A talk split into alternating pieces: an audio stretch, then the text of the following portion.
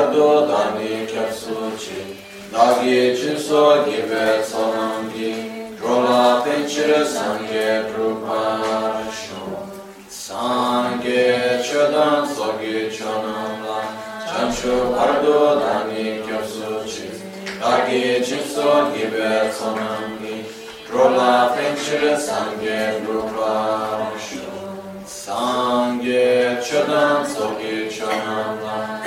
chanchu pardo dani kyapsuchi dagi jinso gibe sonam ki rola penche sangye rupa In the Buddha, Dharma and Sangha, I take refuge and attain enlightenment. Through the practice of generosity and the other perfections, may I attain Buddhahood for the benefit of all sentient. So, first of all, this text, uh, I have received it repeated for the first time from Lama Gangchen, and uh, it's the only practice that he told me, this you must do every day. I was quite small at the time, I think I was 13 or something like that. And I said, oh, this is what you really must do every day. That's the prayer that he gave to me to do every day. So, which is actually the practice to develop our inner guru. Um, let's see each verse so we can get the it.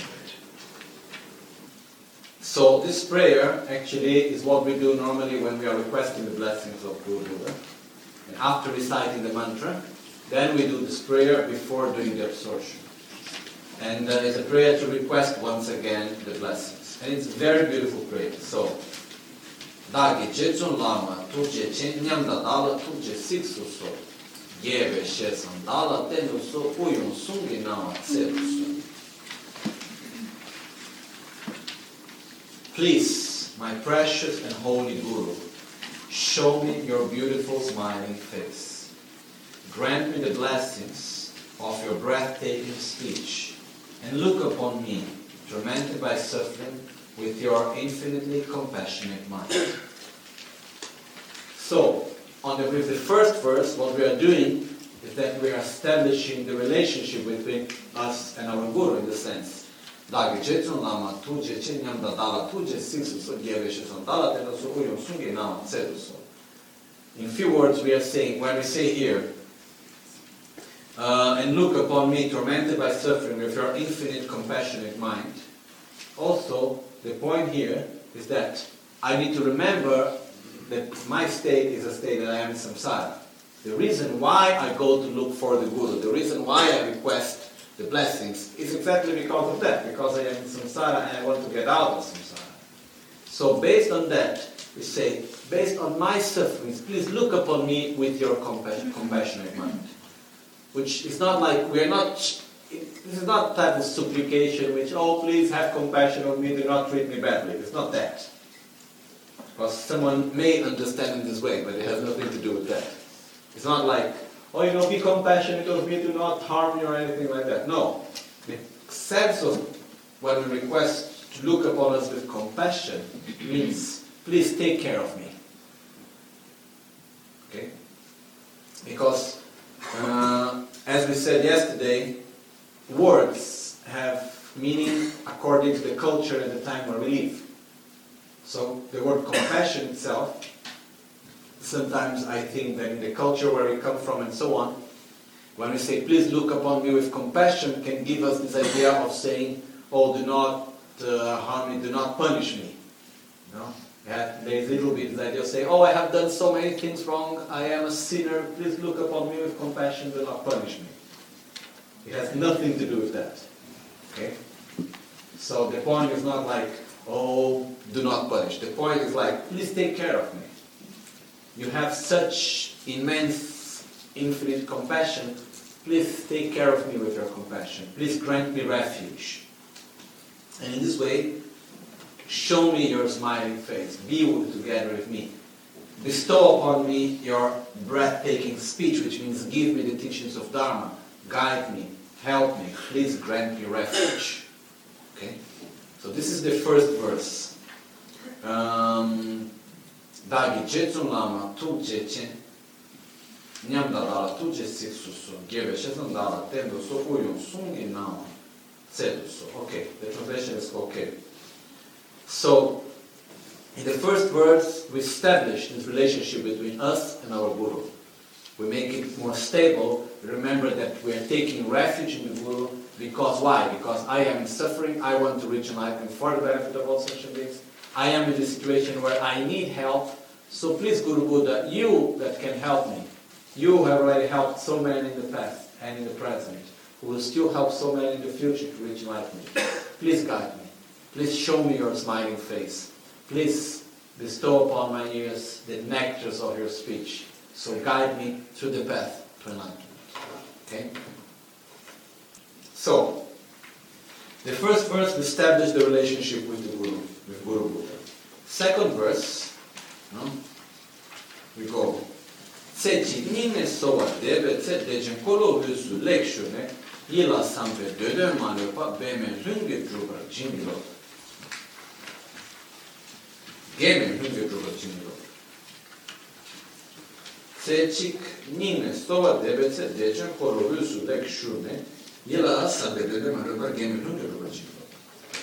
Now, we start actually here establishing first, we put a different, remember I just said before, there are three, three different places where we can meditate on the Guru.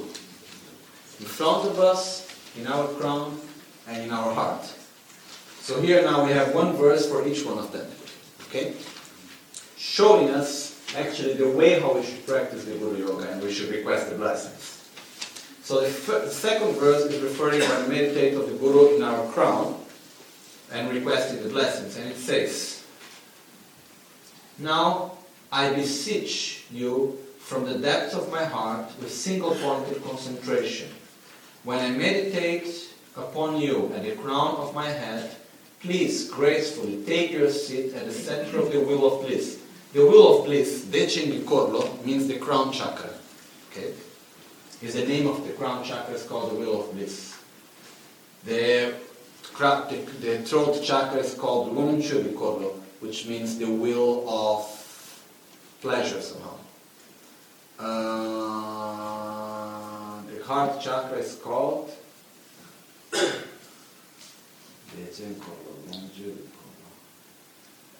I forgot. Um, so when we say here the will of bliss, we make reference to the crown chakra. So please gracefully take your seat at the center of the will of bliss and bless me to be able to accomplish whatever virtuous wish comes to my mind, swiftly, easily, and without exception.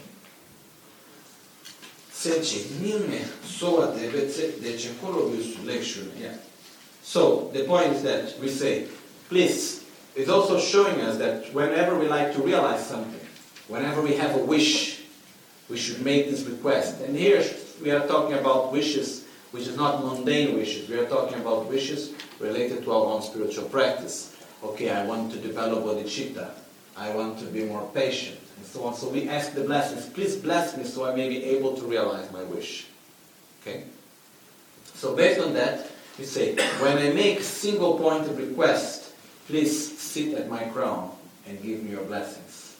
And this is showing the first way of meditating on the Guru for requesting the blessings, which is visualizing the Guru upon our own crown. And uh, the verse itself is quite clear, there is nothing difficult to understand here, no?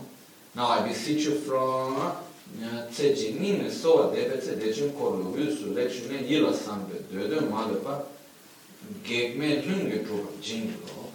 What is also showing us here is that, as I just said, for us to be able to realize our wishes, it's important for us to request the blessings to realize it. It's also important. Because sometimes we have like this type of very skeptical mind somehow, in which we think, okay, for me to do things, I just need to do them in the right way, then they should happen. We don't have very much the idea, oh, I want to realize something, so I should ask the blessings to be able to do it. Just say, okay, I need to do it. So if I just do things in the right way, they should happen. Why they shouldn't happen? We don't take into consideration that there is also a more subtle level of interdependence there also. So for that reason, we should also make our own requests, request the blessings. So, when we like to realize something, when we have a specific wish, we visualize the Guru in our crown, we make our request in the same way that we did before, reciting the mantra of the Guru, visualizing the lights that come and give us the blessing, in this case to realize whatever we have specifically. Okay? So, the first verse we establish the relationship with the Guru, with Guru Buddha. Second verse, no? we go.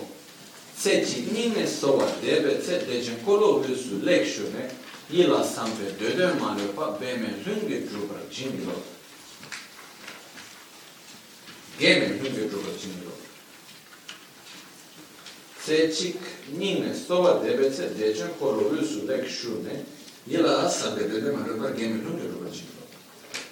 Now, we start actually here establishing first we put the different remember I just said before there are three, three different places where we can meditate on the Guru. In front of us in our crown and in our heart so here now we have one verse for each one of them okay showing us actually the way how we should practice the Guru Yoga and we should request the blessings so the, f- the second verse is referring when we meditate on the Guru in our crown and requesting the blessings. And it says, Now I beseech you from the depths of my heart with single pointed concentration. When I meditate upon you at the crown of my head, please gracefully take your seat at the center of the wheel of bliss. The wheel of bliss, Dechen Nikorlo, means the crown chakra. Okay? Is the name of the crown chakra is called the wheel of bliss. The the, the throat chakra is called Rumchu Nikorlo, which means the wheel of pleasure somehow. Uh, the heart chakra is called Dechen Korlo, I forgot. Anyhow. Um, so when we say here the will of bliss, we make reference to the crown chakra. So please gracefully take your seat at the center of the will of bliss and bless me to be able to accomplish whatever virtuous wish comes to my mind, swiftly, easily, and without exception.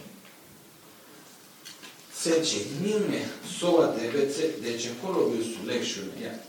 So the point is that we say, please, it's also showing us that whenever we like to realize something, whenever we have a wish, we should make this request. And here we are talking about wishes which is not mundane wishes. We are talking about wishes related to our own spiritual practice. Okay, I want to develop bodhicitta. I want to be more patient, and so on. So we ask the blessings, please bless me so I may be able to realize my wish. Okay? So based on that, we say, when I make single pointed request, please sit at my crown and give me your blessings. And this is showing the first way of meditating on the Guru for requesting the blessings, which is visualizing the Guru upon our own crown.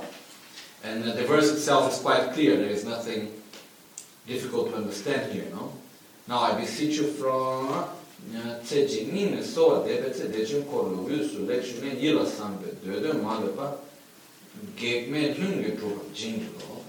What is also showing us here is that, as I just said, for us to be able to realize our wishes, it's important for us to request the blessings to realize it.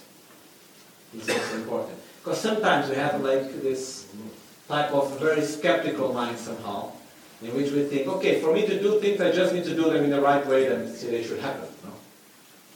We don't have very much the idea, oh, I want to realize something, so I should ask the blessings to be able to do it.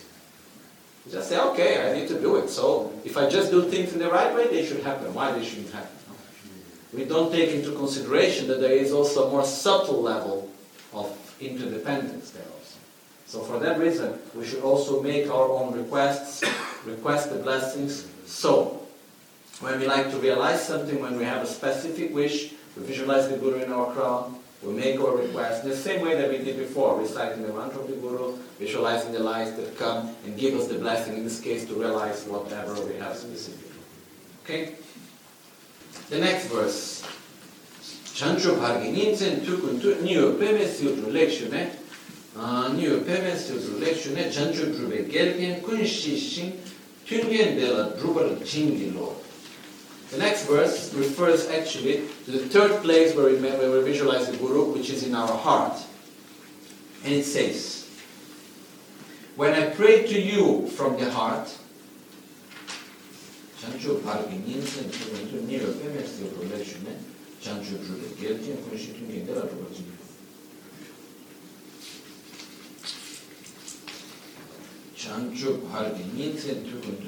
peme siudru lekshune let me see, wait, everyone we have here. When I pray to you from the heart, please joyfully take this seat at the center of the lotus at my heart and remain there at all times, day and night, until I attain the essence of enlightenment. And bless me that I may accomplish all favorable conditions leading to happiness, and that all conditions obstructing the path to freedom be quelled. So, the point of translation is okay. The point which is brings that when I make the request to you, please come to my heart and be always there. So, because once the Guru is in our heart, what happens is that by this, automatically it will help us to accomplish all favorable things that we have to accomplish and eliminate the different interferences. So we make this request once again. Actually, through these verses, it's helping us to remember the steps that we should do. It remembers that we should request the blessings of the Guru when we want to realize something, requesting the Guru to come to our crown. We should make the accumulation and purification of merit, visualizing the Guru, purification of negativities, visualizing the Guru in front of us. After that, we should request the Guru Buddha to come to our heart and be always there with us. So this is the request that we are making here. Okay? We have already talked about this before, so that's why we can also go a little bit fast through it. Um, okay. The next verse is one of the verses that I most like from many, many prayers that I've ever read. Is one of the verses that I most like. It says, "Dagi lona chöla chopadan, chömin sanjor ngemba malupa, beme ringe drubar jingilo."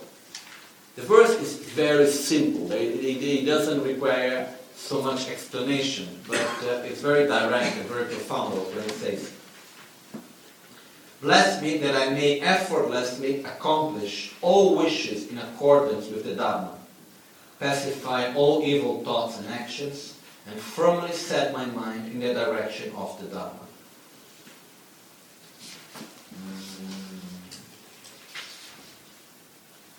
Dagi lona chöla chopata, In Tibetan it goes a little different because it starts with Dagi lona chöla chopata, shiwada. In my mind, may it always be directed towards the Dharma. And may all the negative thoughts which are not in the Dharma be pacified. So it starts in this way. Dagilona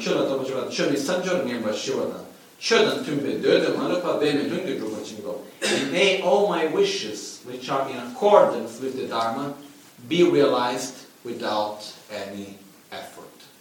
Okay? So it's the same thing, but in a different order. No?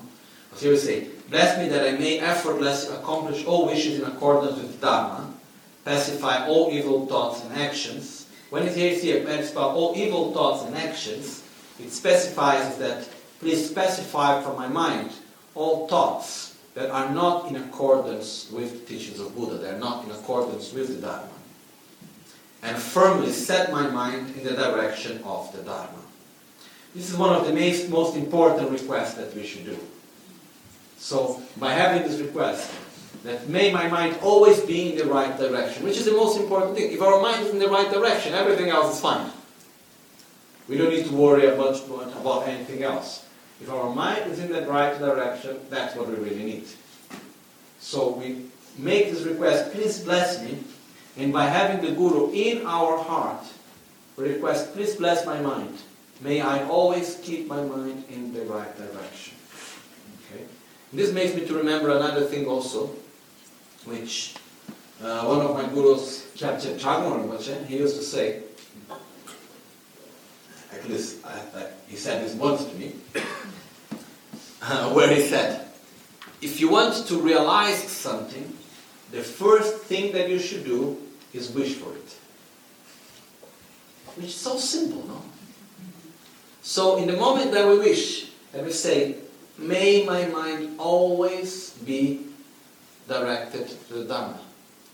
We are wishing, we are putting our energy in that direction at each and every moment. So we make this request, please bless me, so that my mind may always be directed to the Dharma, and any thought which is not in accordance with the path of enlightenment, may that thought be pacified. By making this request, we are directing ourselves in that way. You know? If we wait ourselves one day to, you know, realize, I say, for our mind to be always in the side of Dharma for nothing, without putting any effort, without even putting any energy in that direction, it would never happen. We need to put some energy in that direction. We need to put some effort in that direction. This is necessary. So this, that's why to make a prayer is important, because when we make this request, it's the first thing that we're doing as a minimum. We are directing our mind in that way, which is already the first step to realize it. And we request the blessings of Guru Buddha in order to have the right conditions to be able to do it. Dorna tegne tsera tamchedan techi pardo nune dichi techi. Dorna tegne tsera tamchedan techi pardo nega tamchetu rese kyamme lama keleme tuje chengi dala siksu solu. So, the next verse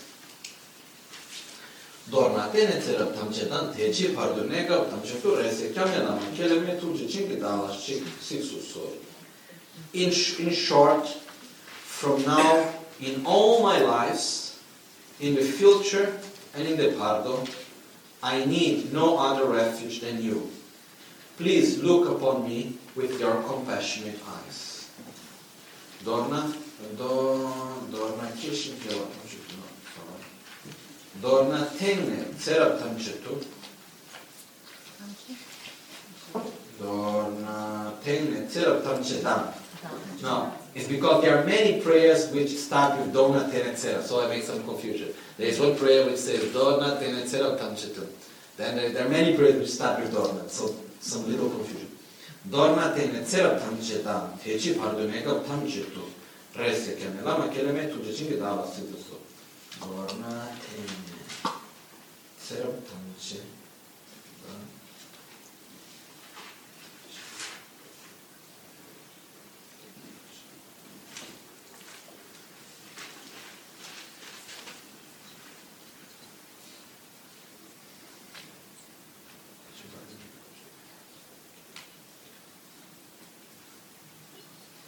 Yeah, no, the English translation of them is a little bit simplified somehow. How do you say? Dorna tenne tserab tamchedan. In short, Dorna tenne tserab tamchedan. From now, in all my lives, Dorna tenne tserab tamchedan. Techi pardoneka tamchetu. Techi means in this and in the future, which means in this life, in my future lives, and in the bardo. Ah, dorna tenetsera tanjida techi parado neka tanjitu rese kyamme lama kelme I have no other refuge rese kyamme lama uh, because rese kyamme which means I have no other place where to take refuge other than you my guru rese kyamme lama rewa means uh, when I have one type of wish, but it's not exactly a wish. Aspiration. Yeah it looks like an expectation, but it's not exactly expectation. When it's like, I can have trust in you. Relo means also trust, someone who I can trust. Where is upon who I'm going to, how do you say, uh,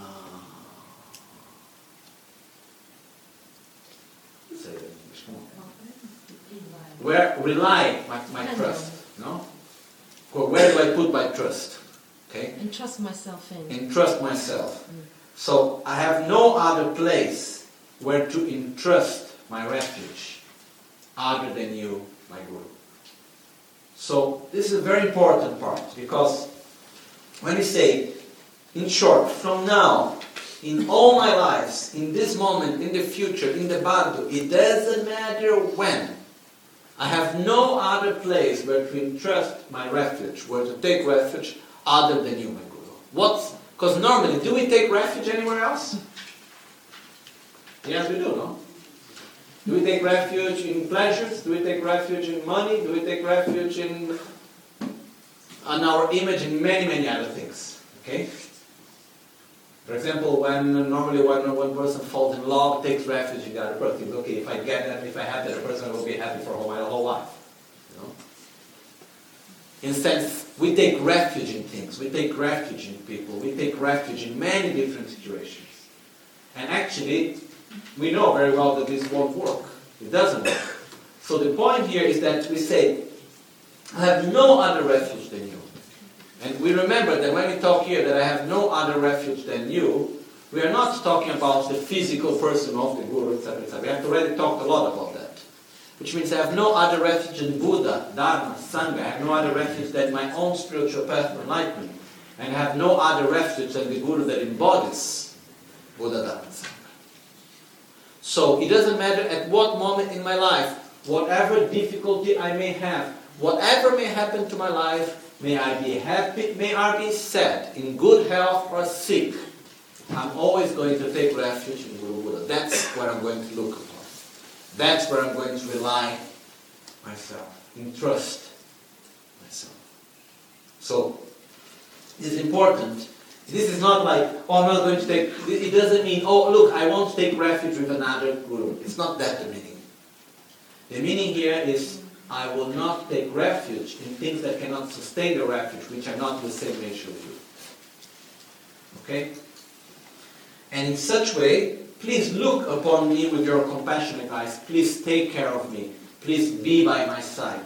And each and every moment, when I am asleep, when I am awake, when I'm walking, when I'm eating, when I'm working, and each and every moment in this life, during my death, during the bardo, during my rebirth, please be always by my side. Okay? This is the request that we make here. All right dewe, uh, nyamda la, la me tukche rab gōng me, kudan sungi, namwa jal me tu, nyam me kelsan, shon.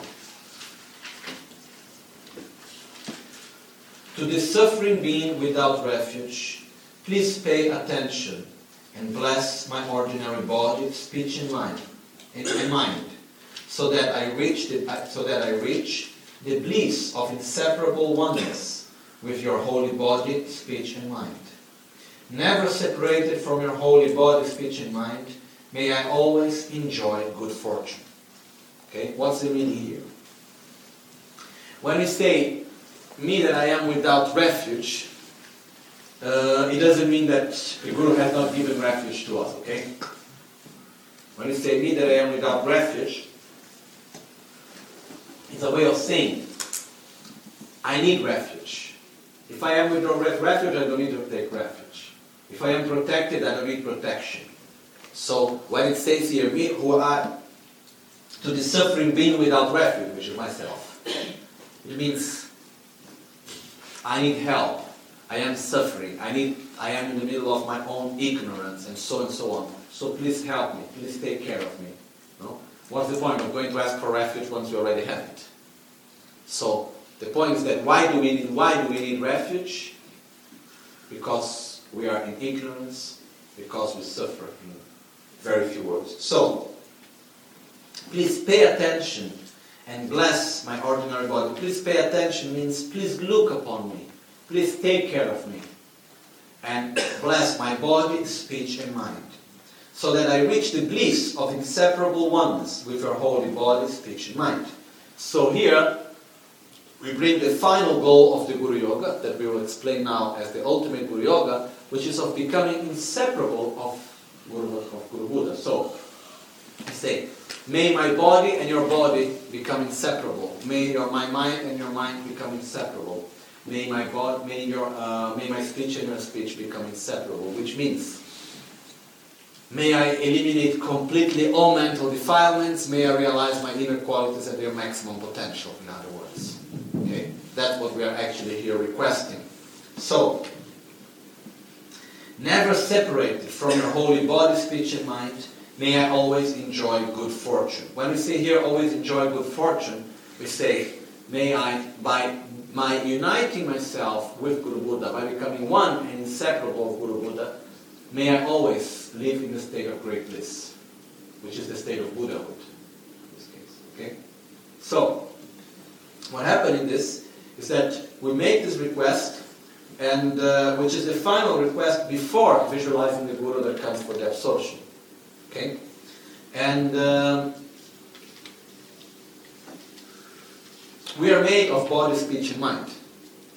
So, the speech somehow is part of the body, but normally it's separated because we have actions of body, actions of speech, and actions of mind. So in the same way, actually, even in a, subtle, in a very subtle level, we also have speech. This is a little bit more difficult to understand and not so often is explained also, because we have a gross body, we have a gross speech that we all know what it, what it is. We have a subtle body, which is our winds and the channels and drops. Then we have a very subtle body, which is the very subtle wind, which goes from life to life. Okay? This wind has a shade, has a color, has, um, how do you say English, brilliance, is okay? Uh, brightness somehow. Okay? It has its own reflection. Okay? This energy, this subtle energy, has its own reflection. Both, also both from our very subtle wind and our subtle winds also. So our subtle winds of energy, also they have a reflection. The reflection, which in Tibetan is called dan. Dan means reflection, but also means light. It's like the same word is also used when we say that a person have a good color on his face. It's like Complexion. Yeah, but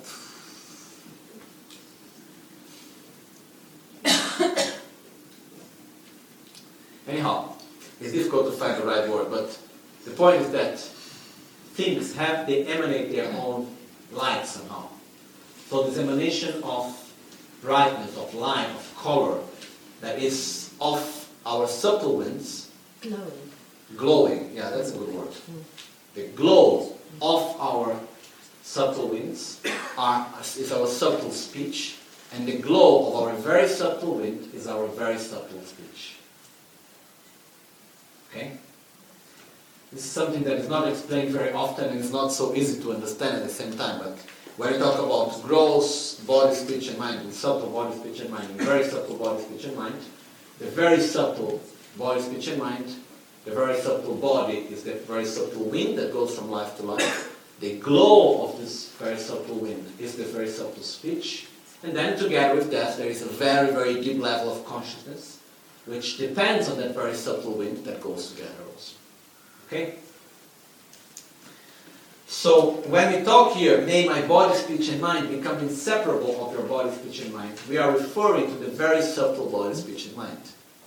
We are not talking about the gross body, speech, and mind. We are not talking about this body here, made out of flesh and bones and so on.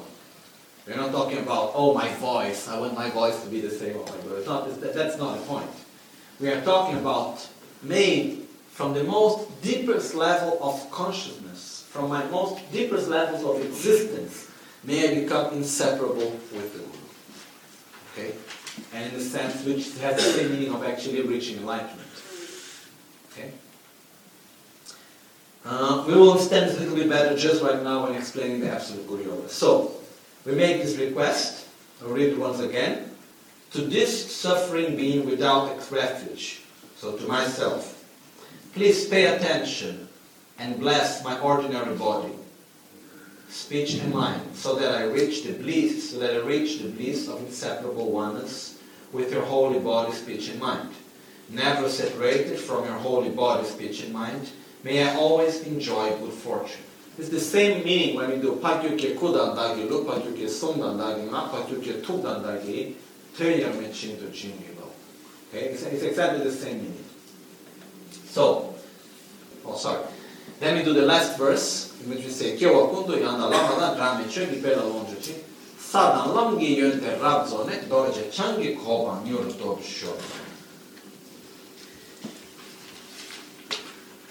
Through all my lives, may I never be separated from the perfect Guru, and so enjoy the splendor of Dharma, perfecting, perfecting the virtues of the path and the bhumis, may I quickly attain the state of Vajradhara. Okay? So this is the final dedication that we make, in which we make this request that may through all our lives we never be separated from the Guru. And what's the meaning of that? By this way, may I enjoy the splendor of Dharma. May I really enjoy Dharma, which means may I realize the path to enlightenment. By being, why do I need to have a guru? Because I need to receive the Dharma. Why? Because I need to perfect myself on the path to enlightenment. Simple as that. Everything is being said in this verse. Okay? So, when we conclude the practice of Guru Yoga, if we can, it's very good to do this prayer when we make this request that through all my lives may I always be with perfect Guru. Which is the emanation of the same Guru Buddha that is here. It's not different. Through all our lives, it's always Guru Buddha that is guiding us. That we don't, we should not make any difference. All the Guru of that life, the Guru who will be my Guru in my next life. It's always Guru Buddha. It's always inseparable. It's always the same entity. We shouldn't see it as different. Okay? So, in this verse, we are once again establishing the value and the importance of our relationship with the Guru. As we have seen, we have done this in the first verse, and then we repeat it again in, in the last verse. No? So, in the last verse, when we say, when we request, may I never be separated from the perfect Guru. Why do I need a perfect Guru? Because by this I can enjoy the splendor of Dharma. Because the Dharma comes from the Guru. Why do I need to, to enjoy the splendor of Dharma? Because by this I can perfect the virtues of the path and the bhumis, which means the path to enlightenment. Why do I need that? Because by that I may quickly obtain the state of Vajradhara, the state of Buddhahood. So in this verse, actually, the whole meaning of our Guru and disciple relationship is there. The reason why we need a Guru, why we follow Guru, everything is there. So we establish, we reestablish our relationship, we make clear the relationship with our Guru in the beginning of this verse and in the end, in the beginning of this prayer and in the end of it. Okay? Now, um,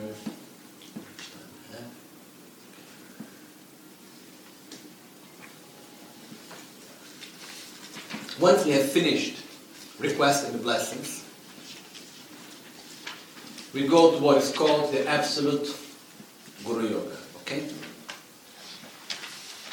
We are going to see now the absolute Guru Yoga, not into the all the details. For that we need a whole weekend only about that. Uh, but we can at least understand it. Okay. As I just said before, who reaches enlightenment is not me. Lao Nisha doesn't reach enlightenment. Okay? Understand? It's not this gross identity that reaches enlightenment. Who reaches enlightenment is a very subtle body and mind. Some- Something which go- goes much beyond this thing. It's sure I reach enlightenment. No, I'm going to reach enlightenment. I have no doubt, and as I also know for all of you. But who is this I that reaches enlightenment? It's not this gross body here right now. It's something that goes much beyond it. So,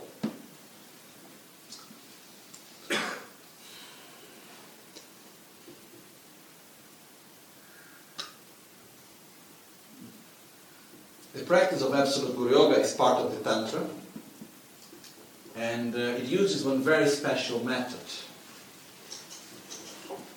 which is called bringing the result to the path. So what we, we do here is first of all, okay, we visualize what we are not yet. Okay? But how do we do that? And here it uses something very special, which is the following. All our mental defilements, such as anger, jealousy, pride, miserliness, fear, and so on and so on, they come from one inner attitude, which is selfishness. Okay? Which is whenever I see something and this object, this situation, this person seems to harm me, I have aversion. Seems to be of benefit for me, I have attraction. Okay? So all of this comes from the I. This selfishness is generated by ignorance.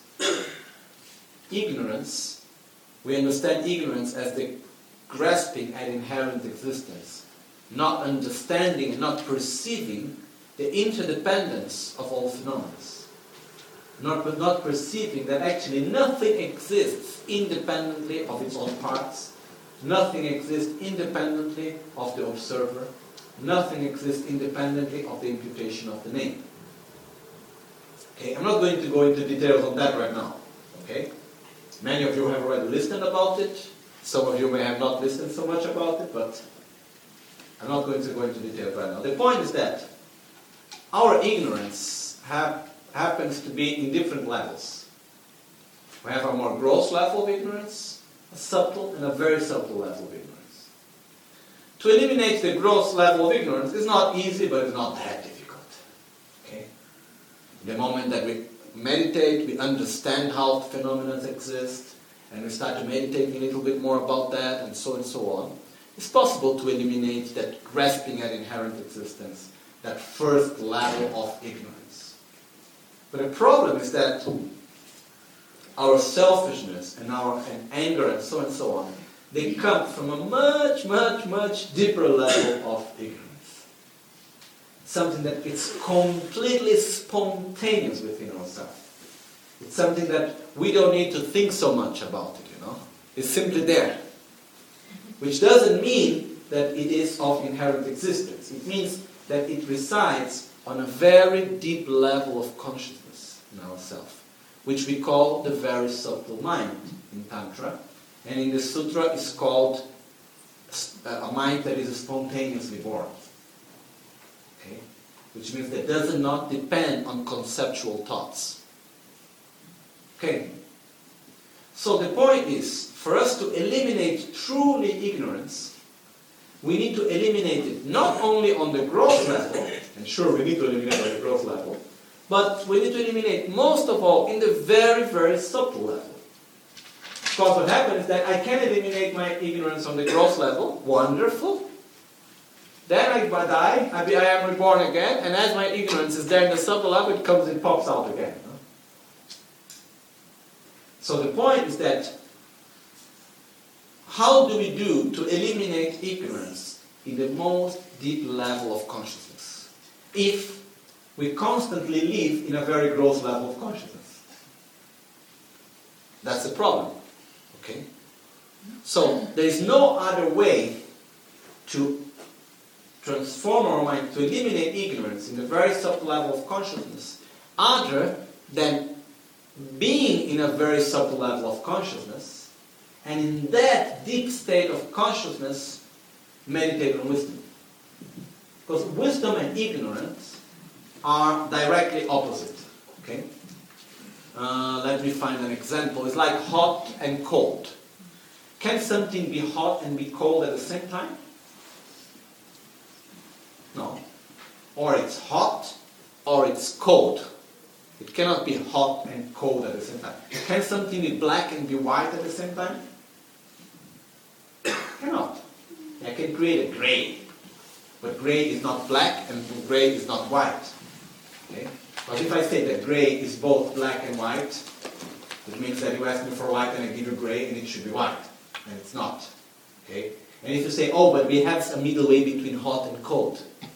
But the middle way between hot and cold, how do you say that in English? Tepid. it. Is it hot? No. Is it cold? Also not. So it's not hot and it's not cold. So the point is that there are things that are directly opposite one to each other, that cannot reside together.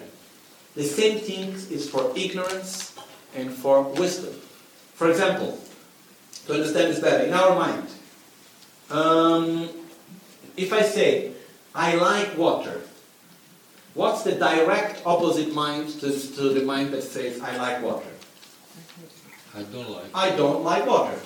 Can we have the two thoughts together? I like water and I don't like water?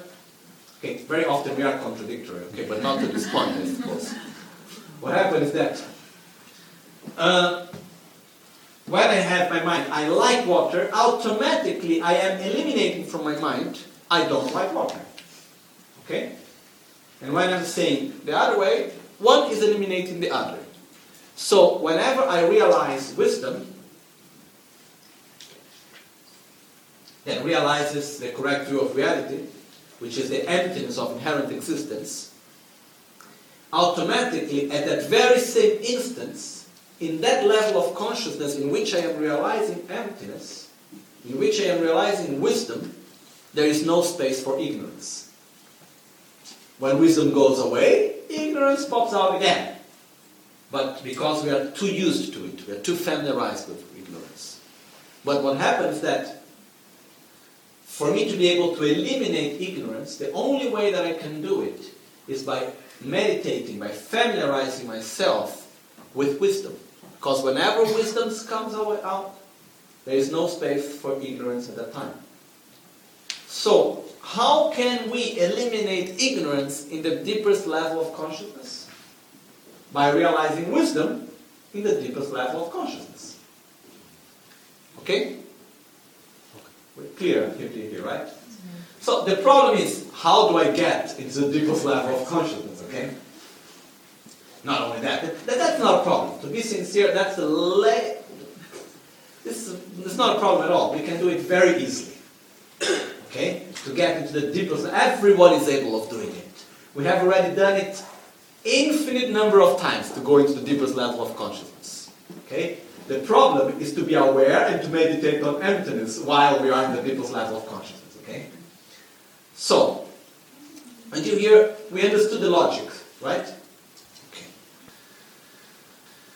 Now, I have just said that we have done for infinite number of times, we have entered this very deep level of consciousness, and that we are still going to do it for many times until we reach enlightenment, you know?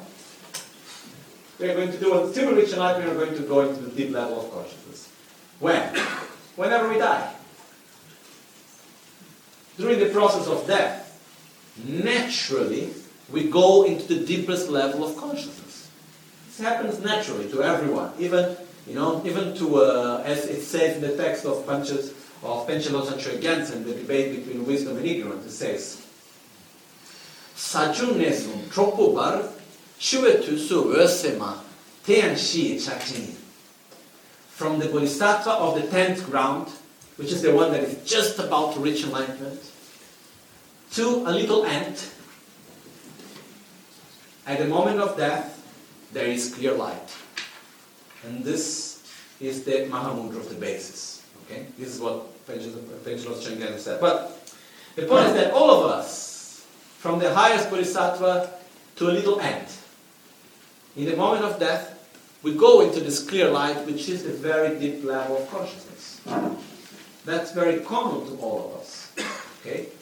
The important thing is that at that moment that we go into this deepest level of consciousness, we need to meditate. We need to realize emptiness. We need to realize wisdom at the moment that we are in the deepest level of consciousness. Okay? So, how can we do that in the moment of our death? By preparing right now. No? Only by familiarizing ourselves with that state of consciousness from that this very right moment that we can gradually get so familiarized with it that in the process of that we can remember it and we can meditate and realize it at that moment. Because the point is that living in a growth level of consciousness is like we can work very hard to change our mental defilements and so on, but we still remain in an external part. In the moment that we go into this deepest level of consciousness, then we can change from the root. And we can reach enlightenment in a much easier way. We can really cut our defilements from their own root. Okay? And this is one of the main objectives of Tantra, and that's why it says that in Tantra we can reach enlightenment in one lifetime. Because it uses this method to take us to the deepest level of consciousness, and in that state, eliminate ignorance. Okay? So, this practice is also called transforming death into the Dharmakaya. Okay? Has also it also has the same we could it's more, it's more or less the same practice. So it's different from the first condition, how it happens, but the final result is exactly the same. When you do transforming the death into the Dharmakaya, we have the whole process of visualizing the process of death. When you do absolute Guru Yoga, we don't have this part of the process, but we get exactly the same result. Okay? So how do we do it? Okay, let's just do this part in Italian, otherwise after I get confused. Now, how do we do it? This visualization and the meditation and so on.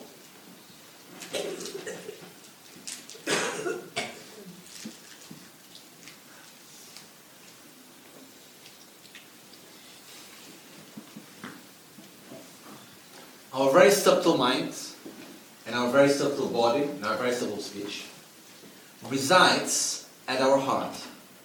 In the center of our heart chakra, there is what is called the indestructible drop. Indestructible drop is the union of the male and female energy, of the white and red bodhicitta, of the ovum and the sperm in the moment that we are born. Okay? So, it's the two substances from the father and the mother that when they get together, we are born, the very beginning. And it's within that two substances that they are like, like a nutshell. And it's within that that our very subtle consciousness resides. In our very, subtle body also. Like in the moment that we are born, what happens is that there we are in the bardo going around. No? We can pass through walls and everything else.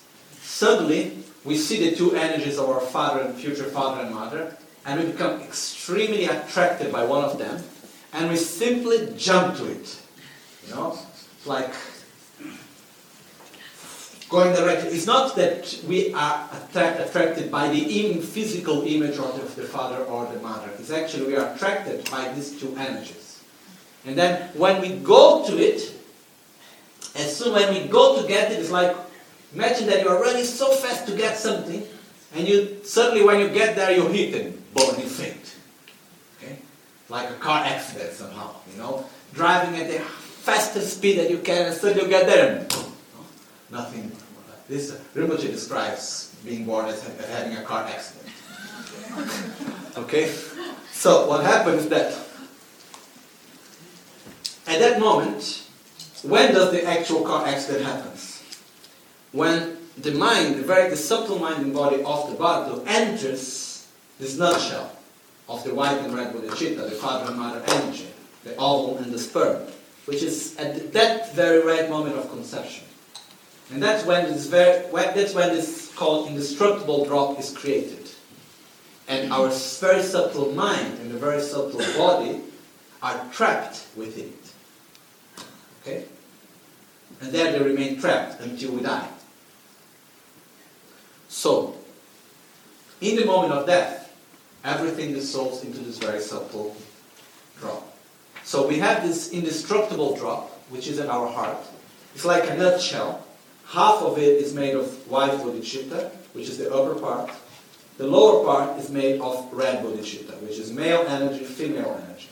Okay? And it's in our heart. Very, very small. Okay? So, clear light is the moment when actually this um, when, when actually all our final winds, when all our energy dissolves into this very subtle drop, which is the indestructible drop, just before the drop opens and the very subtle mind and body goes out from this body to the bardo. So that's the moment which is called clear light. Which in the, process of that, we first have the dissolution of the elements, then we have white vision, red vision, black vision, and clear light. Okay? So we're not going to go into details on that right now because this we go into details maybe when we explain this absolute Guru Yoga in more details, but also when we explain better the process of death. Anyhow, the point is that in our heart there is this indestructible drop where the very subtle mind and body resides. Okay? When we invite the Guru to come, he sits in our crown, and then he descends within our central channel. The indestructible drop finds itself in the center of the heart chakra within our central channel. Okay? So, uh, we visualize in our heart chakra an eight-petaled lotus flower, which symbolizes our heart chakra. The heart chakra has eight channels. Okay? So, these eight channels are symbolized by this eight-petaled blue lotus, which is in our heart, inside our central channel. Actually, everything is very small. Okay? So, but to make it easier, we can more or less do this. To make it it's easier for us, we can visualize it a little bit bigger, no problem. So visualize this eight-petaled lotus on top of the, which is actually our actual heart chakra. On top of the eight petal lotus, there is a sun cushion and a moon cushion. The sun cushion and the moon cushion actually are the white and the red bodhicitta which contain, which creates the indestructible drop. Okay? On top of that, there is a syllable hum. Okay? Tibetan syllable, which we can imagine as like uh, a light, like a beam of energy, blue in color. Okay? To make simple. That vibrates with the sound hum. Okay? And this is in our heart. This is our, it represents our very subtle body and our very subtle mind. Okay? So what happens is that, actually there are two ways of visualizing absolute Guru Yoga. This is one way, okay, then after I explain the other. So what happens is that in the moment that the Guru Buddha comes from our heart, first there is his throne. First his throne descends. And his thrones become inseparable with the lotus flower, with the sun and the moon cushion. Then Guru Buddha joyfully descends, and uh, as he sits in the lotus flower with the sun and moon cushion, his mind, which is symbolized by the syllable hum in his heart, and our very subtle mind, which is the hum there, becomes inseparable one of the other. Okay?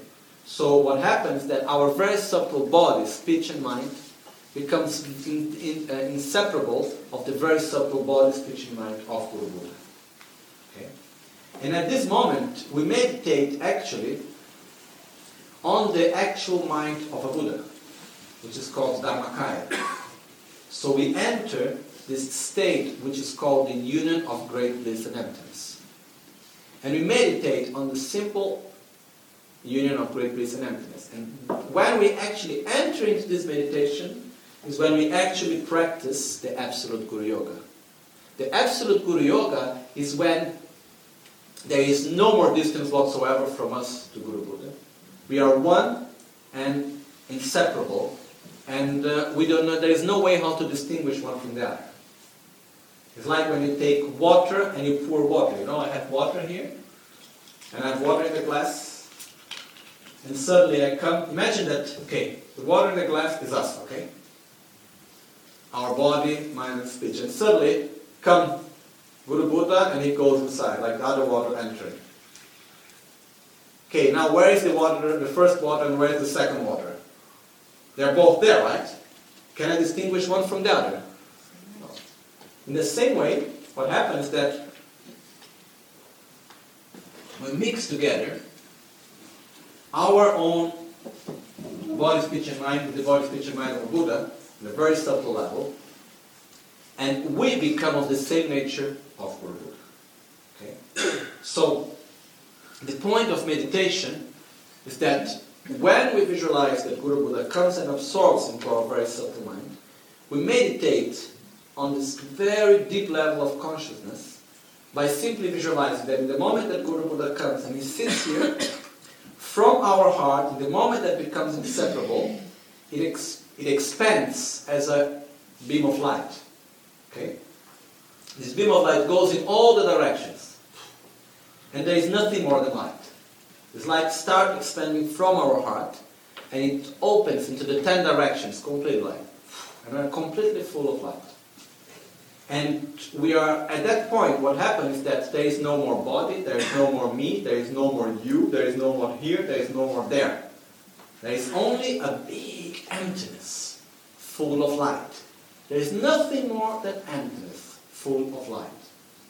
So there is no more pain, there is no more happiness, there is no more anything. There is no more me and there is no more guru and disciple, there is no more Buddha, anything. Only thing that exists at that moment that we perceive is this great emptiness, which is actually full of light.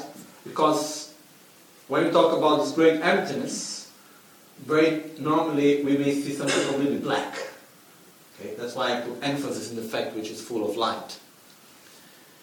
It's empty of inherent existence, which is of the nature of emptiness. It's interdependent. And the most important part, together with this, is for us actually to perceive it that it is inseparable of great bliss. Okay? So imagine, for example, when I look at these flowers, I can perceive the flowers with sadness and I can perceive the flowers with joy. No? In the moment that I perceive the flowers with joy, my perception of the flowers and the joy are inseparable one of the other. Okay? In the same way, we have this great emptiness full of light, which is inseparable of a great joy, great bliss. For us beginners, how do we meditate on that? We try to remember the moment of greatest joy that we have ever had, of greatest bliss, you know, it's this sensation of bliss and joy that it expands through the whole body. It's this instant in which there is nothing more than actual bliss. Okay? So we take that moment and we make it long, we make it last. So we imagine that wherever there is emptiness, wherever there is light, there is joy, there is bliss. Wherever there is bliss, there is emptiness. And I am the union of both. Wherever there is bliss, I am there. Wherever there is emptiness, I am there. And there is no difference between emptiness, between bliss, and between me. It's all one same thing. Okay? And this is what we call the union of great bliss and emptiness. Okay, we could go on and on talking about this. But the point is that in the moment of this visualization, what we are doing is that we are somehow meditating on what's the experience of clear light. Because in the moment of clear light, nothing more exists other than light. But we need to unite that with being empty of inherent existence, which means meditating on wisdom, together with great bliss. Which is, in another way, what we are doing is we are simulating the state of mind of a Buddha. Because the state of mind of a Buddha is he's constantly in the union of great bliss and emptiness. Doesn't mean that in the mind of Buddha there is nothing because he's always in a state of emptiness. That's not the point. It's never ever the, any grasping at inherent existence whatsoever. So, we meditate in this way. And that's the point which is called absolute Guru Yoga which is actually the most important Guru Yoga of all. Okay? But for us to be able to do this well, we must do the whole part before also. Okay? But at that point, uh, there is nothing to recite, there is no mudra to do. The only thing, just sit and let yourself be driven. Let, like, how to say, when we say, dive inside this bliss. Okay? Do not control your mind. Let yourself be taken completely by this great bliss and emptiness. Okay? What happens if you get anxiety instead of bliss? It means you are not meditating the right way. Does it mean it's not emptiness? No, it's not emptiness in the sense, really to be able to meditate in the right way of emptiness, okay, it's not just by think, saying everything is empty, empty doesn't mean meditating on emptiness. When you really are able to meditate on emptiness, automatically it brings bliss, actually. Okay? So, if it brings anxiety, means that somehow we are meditating on nothingness other than emptiness, which are two completely different, complete different things. Okay? So it's not nothingness. Everything exists, but it's empty of inherent existence. As I said before, I'm- I'm not going to go into details on this right now, because to be able to explain well, it really takes a whole day at least. So, but at least to understand what we do as a visualization, as we are doing this practice. And as we go on through our own path, we understand better the meaning of emptiness, we understand better how to meditate on it, and so on, and we can make it always better and better and better. But the point is, first, as we are there, you know, just train ourselves in the fact of everything becomes empty. No, imagine this great light, which doesn't mean that everything doesn't exist, okay? It means that it doesn't appear to us. Because in the moment of death, we are simulating the moment of death. And in the moment of death, what happens is that we lose perception of the whole universe around us. It's like everything starts dissolving. At a certain point, the only thing that is there is this light, which is we call clear light. Which, if we do not do not do it the right way, is not necessarily pleasurable because it can be very shocking. But in the same way, when this light, when everything dissolves into this light that expands from our heart, it's the same way when we die that everything dissolves. That which means that we are not able to perceive it anymore. It doesn't mean that everything ceases to exist. It means that we are not perceiving it anymore. Okay? There is a big difference between the two. Otherwise, looks like we're meditating on nihilism. Nothing exists. It's not that. So, the point here is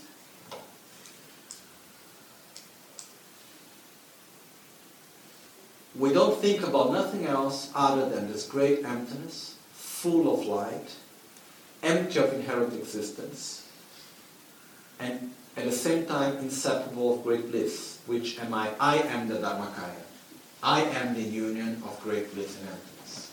And it's not like, it's very important to be careful not to meditate on this like thing. Oh, here I am, there is emptiness. Yes, I am seeing emptiness, I am seeing everything empty. No, I am em- together. I am, there is no body, there is no mind, there is nothing other than emptiness. Okay?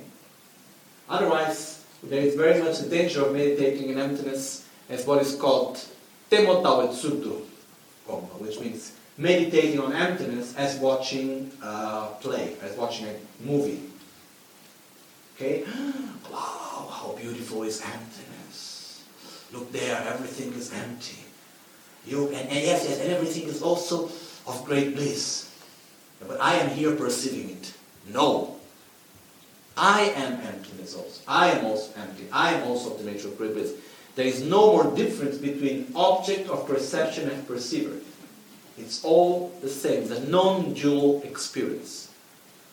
So, this is what we call absolute Guru Yoga, where we, in our very subtle level, become inseparable with the very subtle level of Guru Buddha, which is called Dharmakaya, or body of essence. Okay? So what we do in our meditation is that we are training to be able to reach that state. That's why we call bringing the result into the path. And by familiarizing ourselves with it, we can realize it. Okay? And actually, this meditation is also the best meditation to purify our negativities, to develop our inner qualities, and so on and so on. Okay? So, once we have arrived at this level of clear light, okay, we are actually at the actual essence of what's called the Absolute Guru Yoga, which is the most important part of the actual practice of Guru Yoga. Okay? And we can stay there as long as we can. Okay? We just stay in that state. Once we see that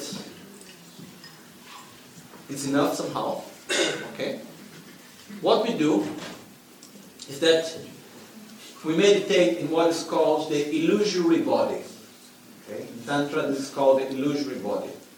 What happens is that we are going to generate, normally when we die, what happens is that first we go into clear light, which is this state of total emptiness full of light, but we don't we do not meditate it being empty of inherent existence, we do not meditate of in great bliss. It's simply just light. And from that we take a spontaneous body, or miraculous body it's called, which is a spontaneously born body, which is a body made out of uh, yilu, is called in Tibetan. Yilu means a mind body. It's a body which doesn't have a gross form. Okay?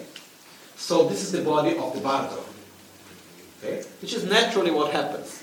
So we use the same process that from this state of um, uh, clear light, after that, from that, we generate ourselves as the deity. But here is a very important thing to understand. Who is generating itself as the deity? Not me. In the sense, what I, what I mean by saying not me, is not this gross body here that suddenly becomes the deity. No. It's the very subtle body and the very subtle mind. So that very subtle body takes the form of a deity, which can be Vajrasattva, can be Vajrayogini, can be Yamantaka, can be Akshobhya, can be any deity, any pure form. Okay? So, from that aspect, this is what we call generating the illusory body, which is generating a pure body on the basis of the very subtle body, on the basis of the union of great bliss and emptiness, which we are talking about the very subtle mind. Okay? So from that state, without losing that state of great bliss and emptiness, huh? this is very important. There is further the only this great emptiness full of life. It's not that we lose that experience.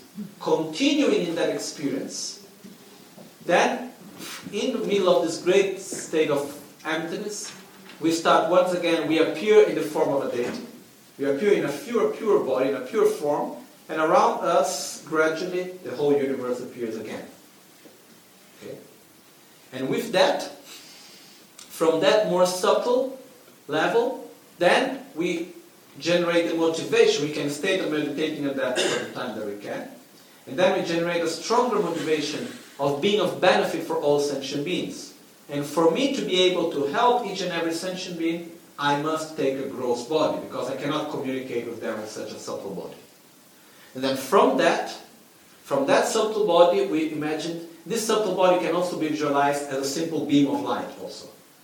Okay? So there are two ways of making this part of the visualization. One is visualizing as a whole deity. One is simply visualizing it as a beam of light. And then from this state, then we generate ourselves with a gross body. And the whole universe around us, when we are in this middle part, it's like if the universe exists, but it's not as clear as it's now. It's more subtle. We visualize everything in a more subtle, like energy level somehow.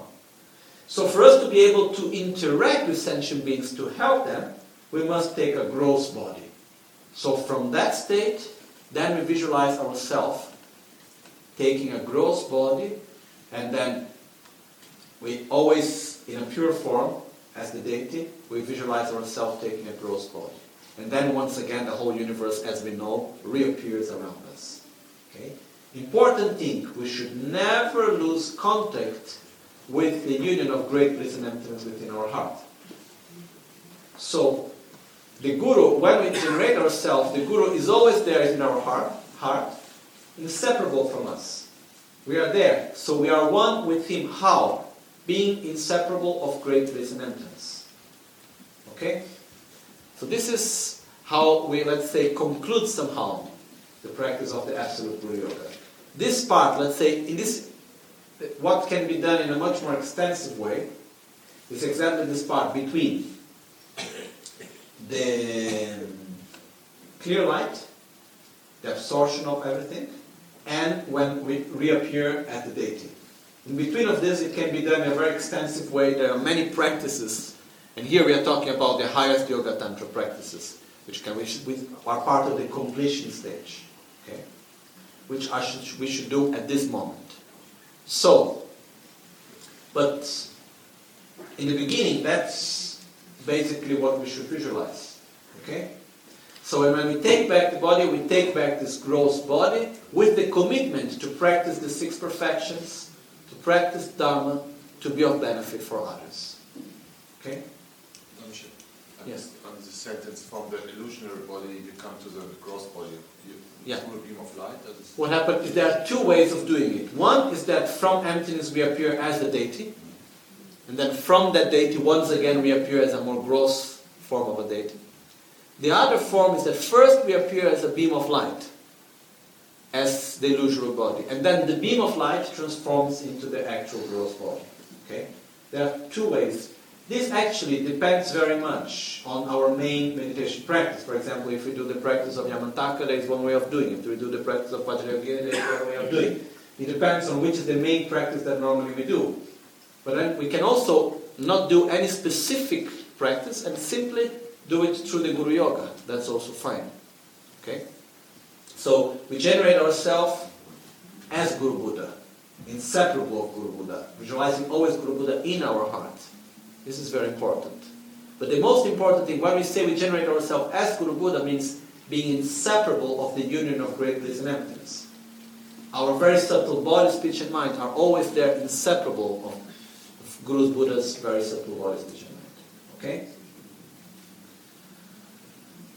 Okay, this practice, just as a preview, can also be done in relation to the actual process of death, can be done to the process of sleep, and the process of meditation.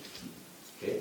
These are called these nine mixtures, which is during meditation, during sleep, and during death, which is three. And each one of them we have three parts, which is the process of actual death, birth, and rebirth. Okay? But for now, what we do is simply we visualize everything is full of light. From that state of emptiness, we meditate on that union of great bliss and emptiness. From that, we can rise as a beam of light. It's more simple. Then from that beam of light, which only other holy beings can see, and we want to help all sentient beings, so we must take a more gross body. So from that, we appear with one face, two arms, in a way to be able to help other sentient beings. And once again, the whole universe appears around us. Okay? And in this, then we do the dedication and conclude the practice. Okay? So, uh, also when we do the Guru Puja, actually, the same visualization is done also inside the Guru Puja, the same practice, and uh, it's in verse 115, where actually the whole merit field dissolves into our central channel that sits in our heart. And actually, this part of the practice, when we have this, this, this solution and meditation on Dharmakaya and so on, it happens in many different practices in many different moments also. Like, for example, in the moment of Om Vishwa Shanti Hum in self-healing. But specifically in this practice, what happens is that the condition that makes us to enter into this process of clear light and experiencing great bliss and emptiness is the actual fact that we become inseparable of Guru Buddha. So it's through his blessings, it's through the fact, it's through the power of his energy, of his body and mind, that our mind goes into the same level of his, that enters into that same experience. And this is also why I said that this is a very powerful practice. It's really one of the most efficient practices that we can do. In this practice, actually, we do it also within, for example, we do practice of Tara Chittamani. In the beginning of the practice, before we start the whole sadhana, we do this. With the Guru in the heart, there is Tara Chittamani, and so on and so on. Following exactly the same process as we have done until now. One thing which is very important for me, it's not because we do not understand everything in details that we shouldn't do the practice. Okay? If we need to wait the day that we will understand everything in the minimum details to start doing the practice, forget about it. In a sense, you know, we also because to understand things in details, we need to experience. We need to have doubts. based on our own experience. Then we can understand new things. And for that, we need to sit down and meditate, you know. Not once or not twice, thousands of times. Okay? So that's how gradually we can get more and more experience on that. Um, there was something that I want to say that.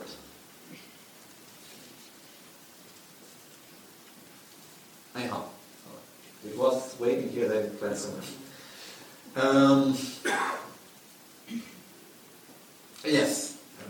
So, to conclude, okay, what we need to understand is like, let's just see in short, briefly, all the process of the Guru Yoga.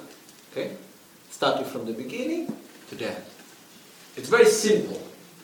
Okay? We start with first preliminaries. Okay? This is part of the prayer. Calm down your mind, bring yourself to a neutral state. Second, take refuge. Then after taking refuge, generate the bodhicitta. After having generated the bodhicitta, Guru Buddha, on which we take refuge, dissolves into ourselves. And we, at that point, generate the pure environment around us and purify the offerings. And after that, with a commitment to do the practice of the Guru Yoga for the benefit of all sentient beings, we make the visualization in front of us of Guru Buddha. Okay? So we visualize what we call the merit field in front of us, the form of Guru Buddha. We invite the holy beings to come and become inseparable, which means the wisdom being to become inseparable of the commitment being. At that point, we do the seven link prayers, which means prostration, offering, confession and purification of our negative karma, rejoicing of the positive actions of all sentient beings and holy beings, requesting the teachings, requesting Guru Buddha to remain with us till the end of samsara, uh, dedication of all our merit and positive energy. After that, we make the requests of blessing, making the request through. There are different prayers, and we can also do with the mantra of the Guru or simply Om Ahum and so on. And then light and nectar that comes from the chakras of the Guru or only from the heart, or from crown, throat, and heart, or from the five chakras, comes to us, purifies our negativities, creates the conditions for us to develop all our inner qualities, and blesses our body, speech, and mind in such ways for us to open our heart and become each time more and more near to Guru Buddha. Okay? When we have finished that, we visualize that Guru Buddha comes, we invite Guru Buddha to our crown. From our crown, he descends joyfully through our central channel, sits in our heart, in the lotus flower of a sun and a moon cushion, where our very subtle body, speech, and mind becomes inseparable of the very subtle body, speech, and mind of Buddha. At that time, everything dissolves into light. We experience a great emptiness, full of light, empty of inherent existence, inseparable from great bliss. And at that moment, we are, I am, the union of great bliss and emptiness. From that inseparable union of great bliss and emptiness, we appear in a subtle body, which is an emanation of our very subtle body, for the benefit of all sentient beings, initially as a beam of light, and after that, for the benefit of all sentient beings, we take a more gross body, emanating with one face and two arms, in order to help all sentient beings. Okay? Remembering that the Guru remains always after that, when we regenerate, the Guru is there in our heart, seated in our in lotus flower, in our heart, always present with us, and our mind is always inseparable of the mind of the Guru. Okay? And with this, we do the dedications and we are finished. Okay? So it's not so complicated, is it? Okay? So the point is that these are the steps. We can do it very shortly. We can do it in a very long way. So what happens is that um, if we do the brief version, we simply actually can go directly for requesting the blessings. We can, we can somehow jump the whole part of making offerings and prostrations and so on. And we go directly to request the blessings and the absorption. We can go directly to that also.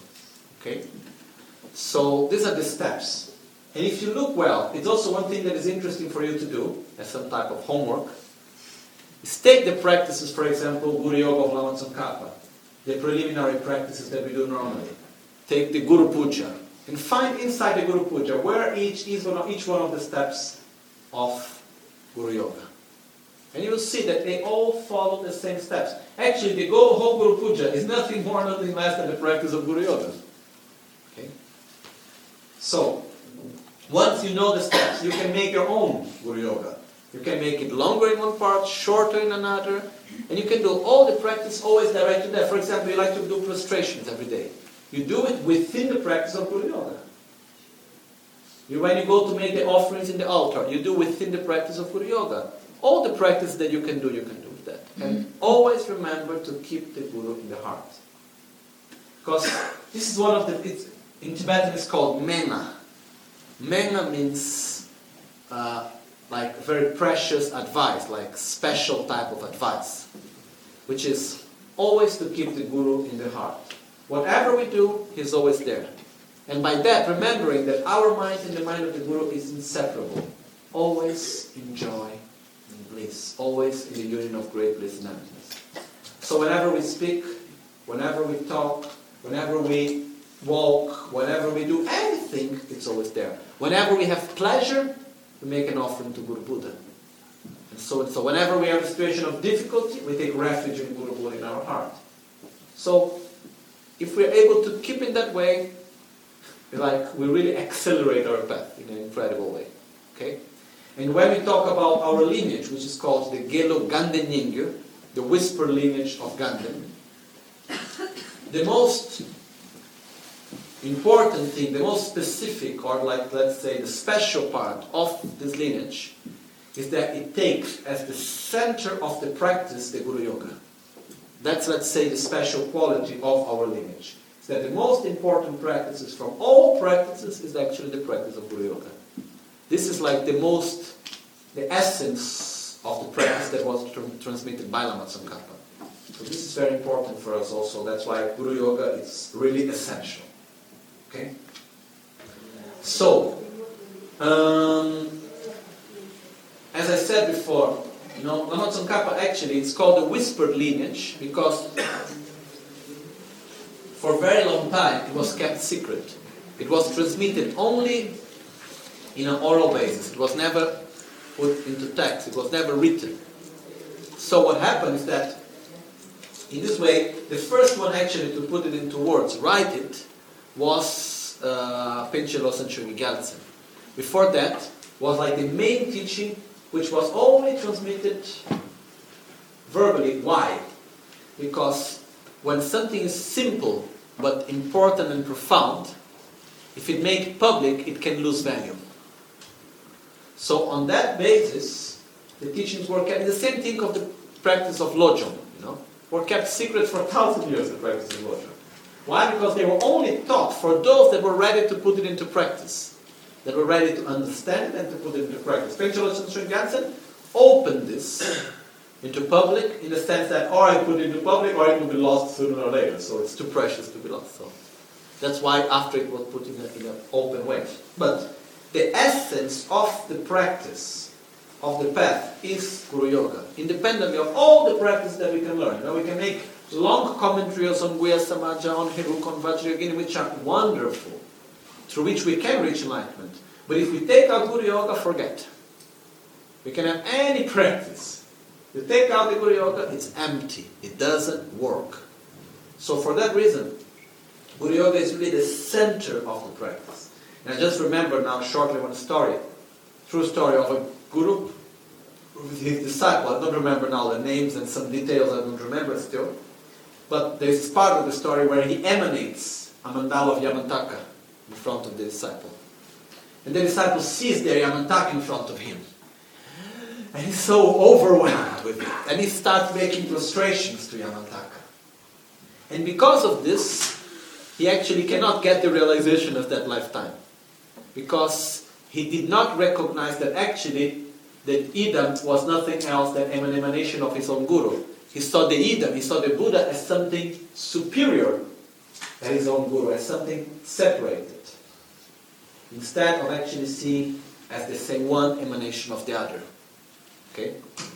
So, That's why it's important for us always to remember Guru Buddha is inseparable of all holy beings. And he's, the, he's, the, he's, the, he's our connection to everything else. You lose the connection, you lose the rest. Okay? It's like if you are watching a beautiful movie in internet and suddenly you lose the connection. You know, you can't see anything anymore. But, so you should have the once you have the connection, and after the connection you can have Yavajrayogini, Yamantaka, Guyastanacha, you can have everything else after the connection. But you must have the good connection. Okay? Guru Yoga is like the connection. It must be stable. It must be strong. And uh, this is really like the essence of the practice. For me, it's not so easy to talk about this subject because there is the danger of passing the idea that because me being in the position of teaching as a teacher, passing the idea, oh, you know, you should see me as a Buddha. That's not the point, okay? The point, as I already explained before yesterday and yesterday again, we have the image of the Guru that goes much beyond the physical person of the Guru that we may have. That's our guide to enlightenment. That embodies all holy beings within it. And at the same time, the physical aspect of the Guru embodies the Guru, which goes beyond that. Okay? But it's beyond actually the physical part, physical aspect of a person or not. But on the other side, I think it's very important. I've chosen to give these teachings because, you know, sure, there is the danger of misunderstanding some things.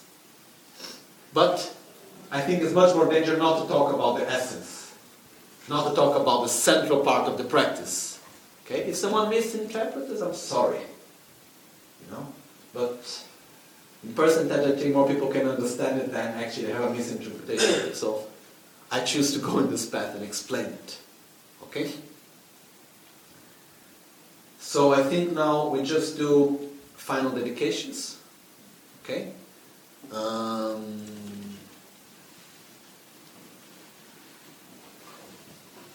one thing also which is very important is Guru Yoga practice. It's in, it's amazing. It can give you everything, but it works really well if you practice. If you don't know, if you do not practice, it doesn't do anything. Okay? You should, you should not come to me after 10 years saying, oh, you know, you taught me this practice, but it didn't work at all. Did you do it? No. You know? So, practice, meditation practices work when you meditate, when you use them. Then it's really amazing. But we should use. And remember that these methods that I've been sharing with you is something that, you know, have been practicing. Great masters have been practicing it for such a long time, giving such a value to it at the same time. Okay. So I'd like to thank very much everyone for your dedication. You know, we have been two days, but we are able to do quite a lot in two days. So now we do the dedication so that we are really able to develop the inner Guru. We do a short prayer. We do again the prayer of the inner Guru that we did before. And this time we will read it in English and in Italian. Okay? Then after we do the final dedication.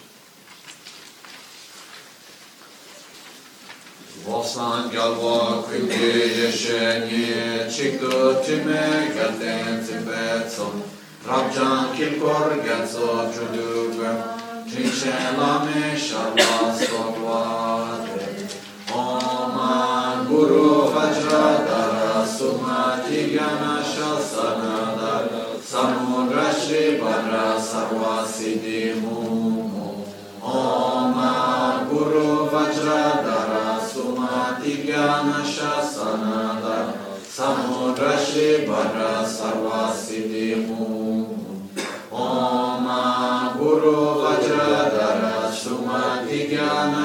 Sanatan samudra sarva siddhimu. Locho sampo pagyo drashipa tuche tempe tile yagona ege drolo zambe tseprache. Pande lame shala sorwa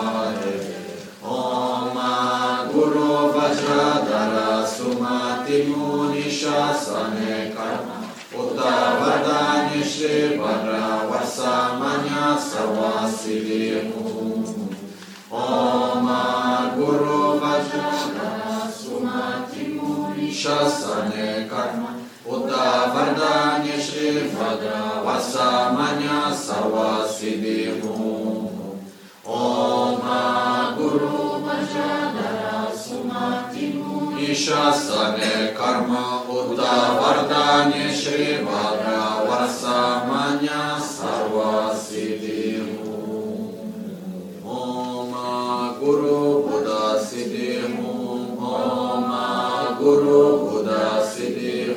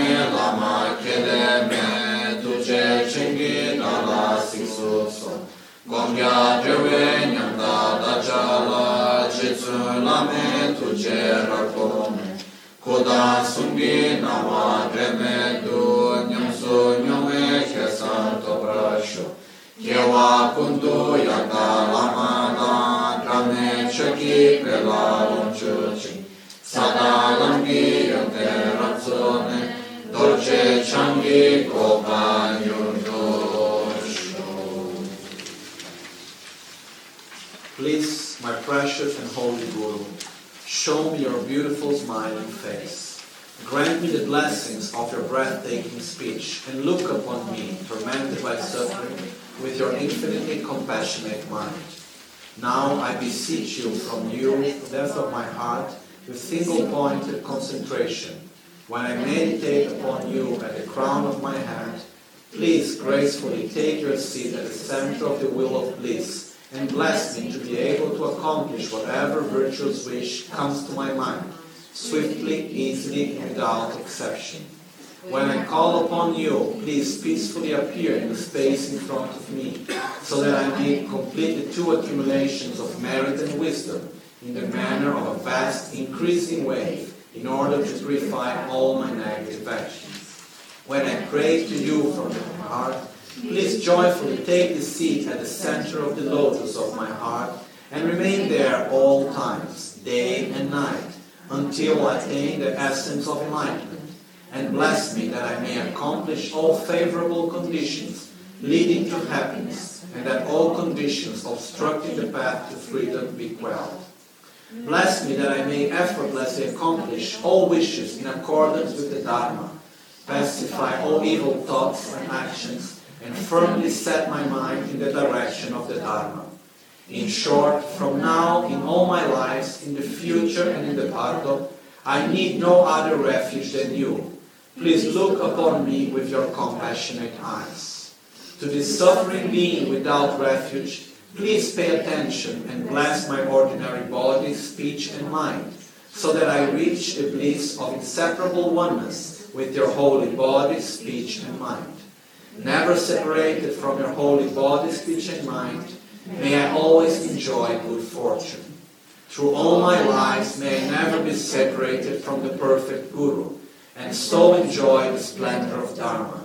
perfecting the virtues of the path and the bhumis,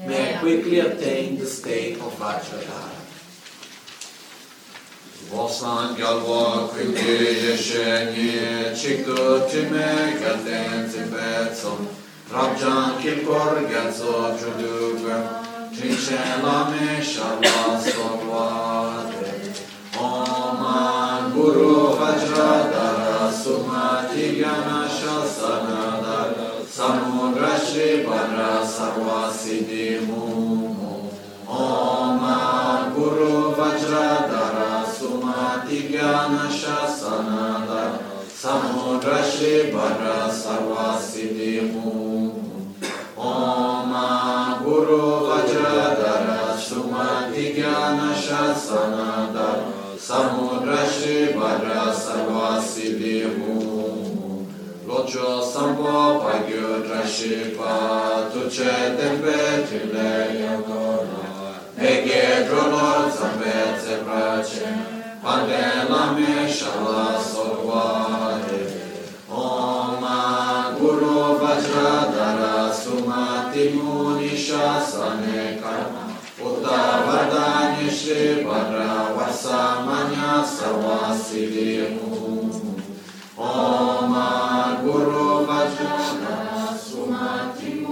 Шасане карма, Уда Вардане Bhadra वसामन्य सवसिदिः Om Guru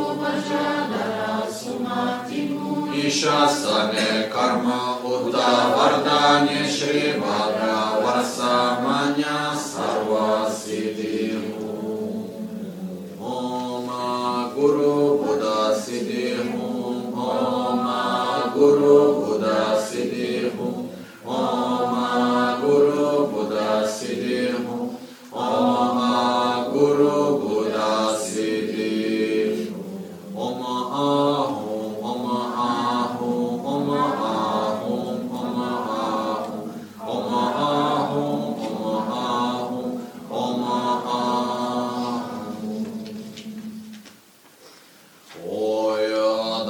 lama tu je che nyam da da la tu je sik su so ye pe she san da la ten du so bu yun sung gi na wa tse du so se ji ni ne so wa te pe tse de che kor lo bu so lek shu ne Ila sampe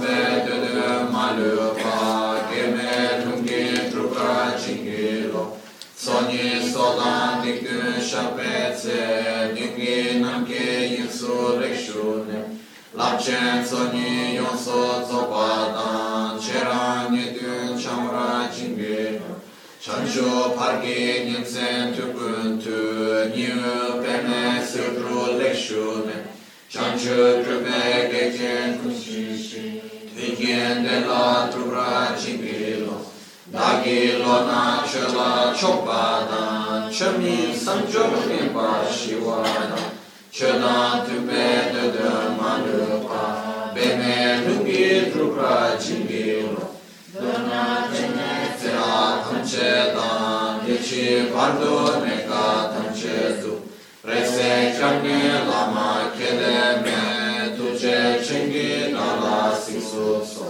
Gomya drewe nyamda da chala jitsu lame tuje rakome Koda sungi nawa dreme du nyamsu nyome kesan to brasho Kewa kundu yanda lama da drame chaki pela lumchuchi Sada lamgi yonte ratsone dolce changi gopa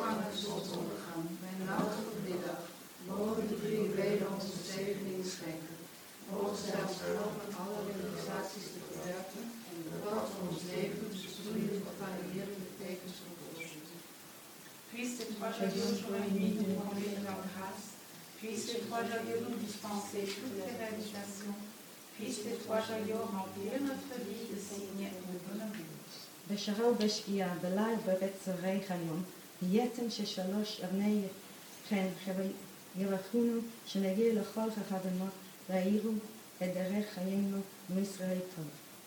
כפי אלפג'ה, אופי גורו בל שם, אופי לה, חופי נס אנחה, ביטוס אדמה, הג'וואר הקלטה.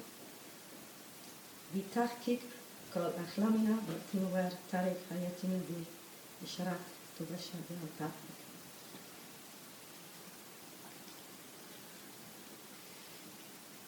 Kaç lira? 200 lira.